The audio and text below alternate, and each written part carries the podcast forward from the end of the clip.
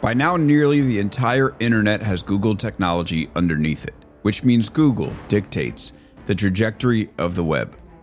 Today on Big Tech War Stories, we're going to go back to a crucial moment that enabled that pervasive dominance. In this episode, we return to Google's acquisition of DoubleClick, the leading independent ad technology of its time, and talk about the deal and its implications.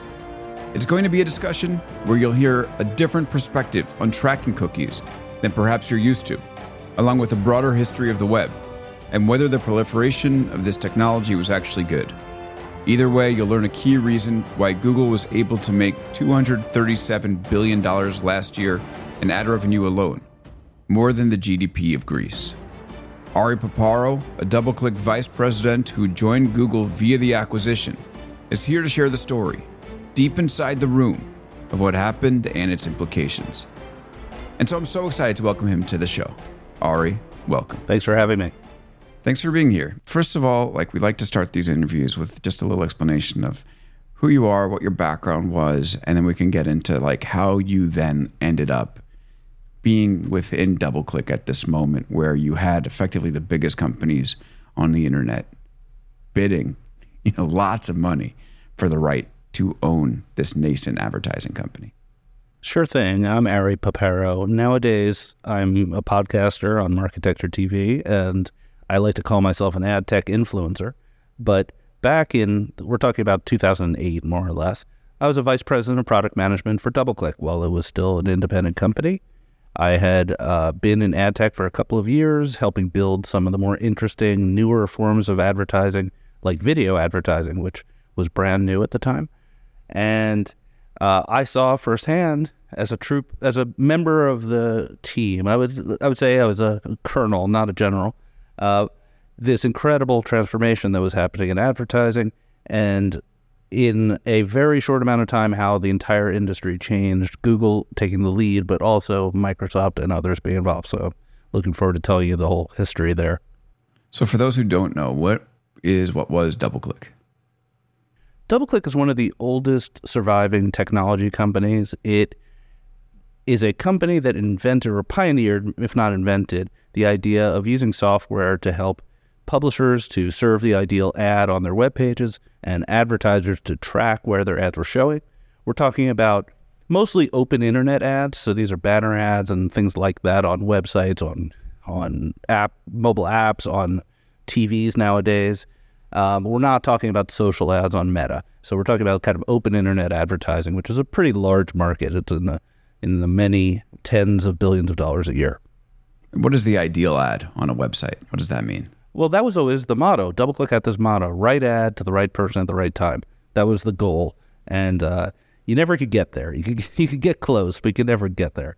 Uh, but the ideal ad is for a product that the person's interested in or might be interested in or can generate interest in that product at a time when they're interested in potentially viewing the ad. So they're looking at content that's compelling, but not uh, the ad's not too interruptive, too annoying. Um, and it's tracked properly. I mean, that's that's a very ad tech centric way of looking at what the best ad is. If you ask a creative person, they would say maybe Super Bowl ad that makes you cry. Um, I don't think many banner ads have made many people cry uh, but it has generated a lot of sales and a lot of brand interest. Well, not from joy or sparking emotion, but there are some times where those banner ads do cause pain. I've, I've cried. I mean, certainly when I'm trying to read local news, I definitely will get served so many ads I can hardly read the, the paper, but I don't believe that that's the technology problem. I believe it's the publisher's problem. But let me ask you this because you bring up the fact, this whole idea of serving and tracking. Um, this practice has gotten a lot of heat. Uh, and we're going to go into like sort of how it played out within Google, but it's important table setting to ask you this question, right? People, it's gotten a lot of heat. People call it surveillance. Uh, sur- what is it? Surveillance, surveillance capitalism. capitalism. It's just um, brilliant. So, so talk a little bit about the trade-offs there and how you think about it, having helped pioneer this within DoubleClick. Sure. Uh, if left unchecked, advertisers would love to serve every ad to a person who they could identify by their, you know, name, address, social security number, everything. You know, there there's no limit to the amount of data advertisers would like to have in an ideal world. Uh, but we don't feel as a society that makes sense, and also as a technology industry, Um, that would be sort of pretty invasive, and no one would want that. Um, so there's been this dialogue going on since the mid 90s, since advertising first showed up on the internet, as to how to protect the consumer's anonymity. I don't like to say privacy because privacy means different things to different people. Um, and what aspects of the user's identity can be used or revealed in some cases to the advertiser.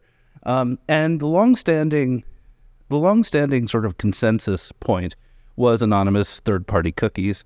So as you surf around the internet or a device of different kinds, a string of letters and numbers would be associated with your browser, and that would be as far as it went. You wouldn't really be able to tell that it was Alex or that uh, or or your address or things like that. But they would be able to tell that you might be interested in sports or you might be searching for a new car to buy or something like that. Um, that was the consensus point, and that consensus point has kind of moved in various ways.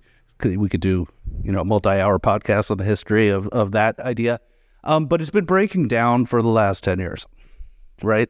Um, so the last ten years, the idea of this anonymous identifier is breaking down.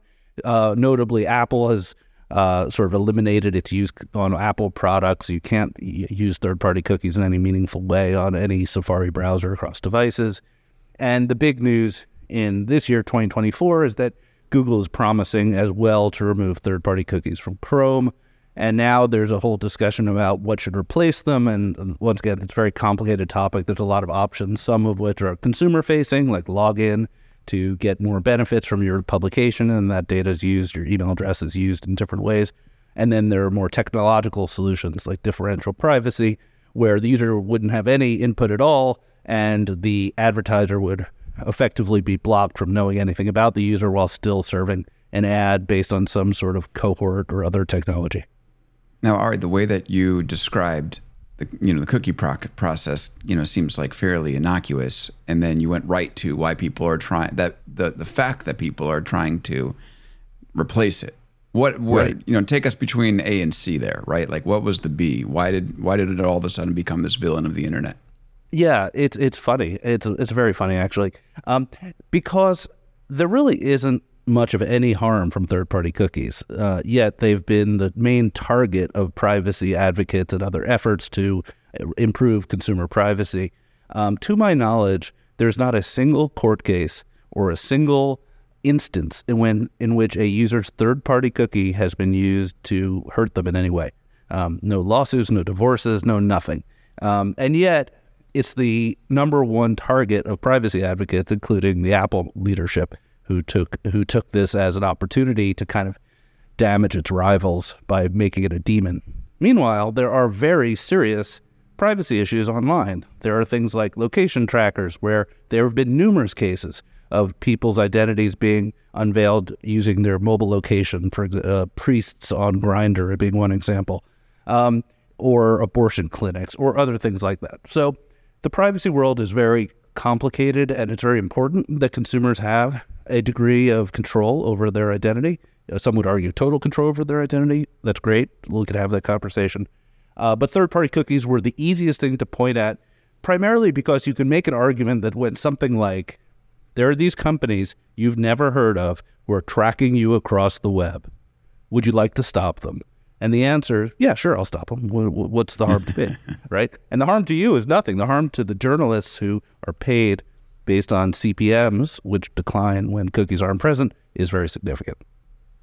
Okay, I'm going to push back on the journalism thing quickly, and then we're going to get into the Go Google ahead. story. I would say that yes, um, you can monetize a publisher site well if you have the a strong ad tech ecosystem, right? However, you can also find ways to approximate what that publisher's audience looks like. So, for instance, someone can um, take the New York Times audience right, and build build cookies based off of that, and then allow people to target the Times audience on sites that do not spend that much money on journalism, leaving the Times with less pricing power than they would have if you could only find it, its audience there. What's your response to that? That is accurate. So, in the world of third party cookies, that has a great name. We call it. It's called data leakage. Uh, the data is leaking from the New York Times to a third party, which then uses it on a different website, and the New York Times effectively is losing value. Uh, that happens, and it's a problem. Um, I don't think that's the point I was trying to make. The point I was trying to make is that if you are a publication that is paying journalists and you one stream of your revenue is CPM based advertising, the switch from a third party cookie environment to a non third party cookie environment will reduce your revenue by a number that is estimated to be somewhere between 30% and 60% per hmm. page mm. view. That's a lot. Um, yeah. and and people are a little bit panicked about that. Yeah, and so when we talk about CPM, that's cost per thousand views of an ad or impressions that it showed up in somebody's browser window. And I can confirm, like, when we sell ads on big technology, it's not that we want to track, we don't track, give like user emails or anything like that. But it's important for us to know, like, if, you know, how many clicks went to an advertiser. And sure. if they can't measure that on their page, it's like sort of, what are we selling them? It becomes much more difficult to fund the type of work that we do. Yeah, it's an interesting topic as well because clicks are largely unaffected. You can still track clicks in a decently effective way in terms of volume. What's hard to tell is whether someone, after they clicked, then two days Bought. later decided to buy something or made a mm-hmm. phone call and decided to buy something. Um, those things are very affected by the reduction in cookie availability. Um, but the other aspect here is that uh, there's been this sort of story for the last 20 years that no one clicks on banner ads. Uh, you may have heard some some people with who are not very good at statistics say something like, "You're more likely to get bit by a shark in the ocean than click on a banner ad." Uh, I don't know how they came up with that number, but it's wrong. Um, the banner ad click through rate has been hovering around 0.1 percent for 20 years, and that's not great. But it's also the fact that most of the buyers of banner ads are not looking for clicks; they're looking for sort of brand advertising. And so, mm-hmm. as you mentioned, clicks are really important to someone like yourself who has a very specialized audience who might be, you know, directly con- directly connecting viewers with advertisers. Um, in a more mainstream world where you're going to TMZ or something just to read some gossip, uh, you're probably not going to drive a lot of clicks. Yeah, and I'm happy to report that our click through rate is higher than the average, and we also do brand lifts. So here on the show, I'm also going to promote that product. But anyway, I'm getting ahead of myself. what I'm going to say is um, and you'll tell me if this is wrong. DoubleClick got so good at figuring out who people like not who they were online, but what their behavior was online that it built this ma- like mass repository ability to target. And then all of a sudden, Google, which had done a great job figuring out how to sell ads next to the searches that you make, decided that there was a whole rest of the internet that it was sending traffic out to, and it could probably make money through ads that way, and that its proprietary data wasn't going to take it that far it needed something like a DoubleClick to help it m- make money through ads on the rest of the internet. How no. close am I to what actually happened? that is not what happened. Okay, you, you tell me then. All right. this is why we have these conversations, by the way, but go ahead. what DoubleClick was a software company. DoubleClick did not sell any advertising. At the time it was acquired, so it had some ups and downs over its lifetime. It had sold advertising in the 1990s, but it no longer did in the mid 2000s when I was there what happened that was really fascinating was DoubleClick had effectively every single major publisher in the world using its software. So it didn't have the data, it didn't own the data, but had access to the data. It had tags on the page, had business relationships with these publishers.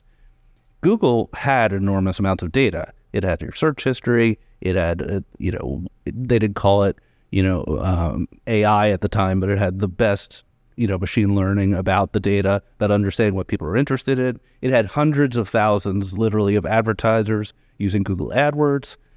And so, if you could put what Google had with the what we call the inventory, meaning the ad slots on the publisher side, that was the it really interesting thing that was going on at the time. And the reason that be, suddenly became a big deal was twofold. One was because Google dominant in search even back then, was trying to build its kind of rest of the web business through a product that at the time was called AdSense. Um, so AdSense were these text ads that appeared in banner slots. You probably have seen them, little blue text ads lined up next to each other. So they were trying to grow this business through AdSense, but it was sort of a limit to how much they could grow the little text ads. They really did the good ads, you know, the car ads, insurance ads, the video, stuff like that.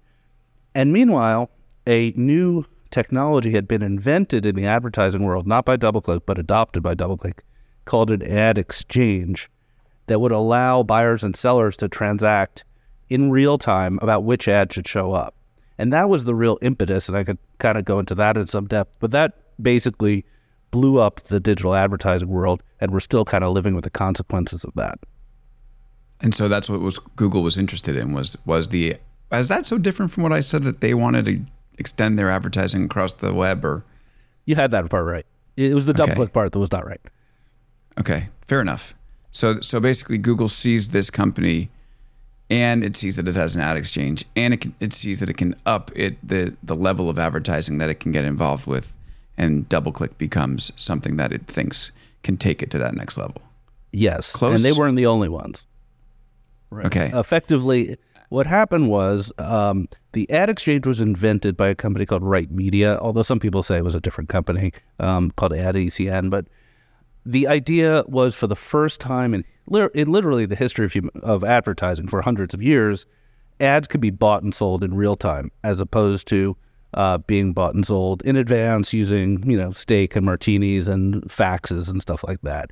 And so this ad exchange that was invented had an enormous benefit to both buyers and sellers. Buyers could find that audience on sites they'd never thought about buying on, perhaps. Um, they could buy a single impression on a given website instead of millions at a time. And sellers could find the highest highest price, the highest advertiser willing to pay the highest price for that given for a single impression. Not once again, not someone you knew, not someone you had to do, take out for dinner, but you could actually sell on a real time basis. Um, that was invented. Then, about a year later, DoubleClick announced it was getting into that game. So they announced the DoubleClick Ad Exchange.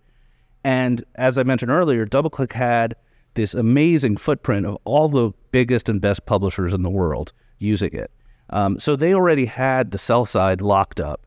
Um, and if you if you think about it, the advertising business globally is something like three hundred billion dollars, and was all transacted the old way. Suddenly, there's a technology like the first stock exchange where you can trade in real time, and it was pretty obvious it was going to be a transformative invention that could affect that whole three hundred billion dollars.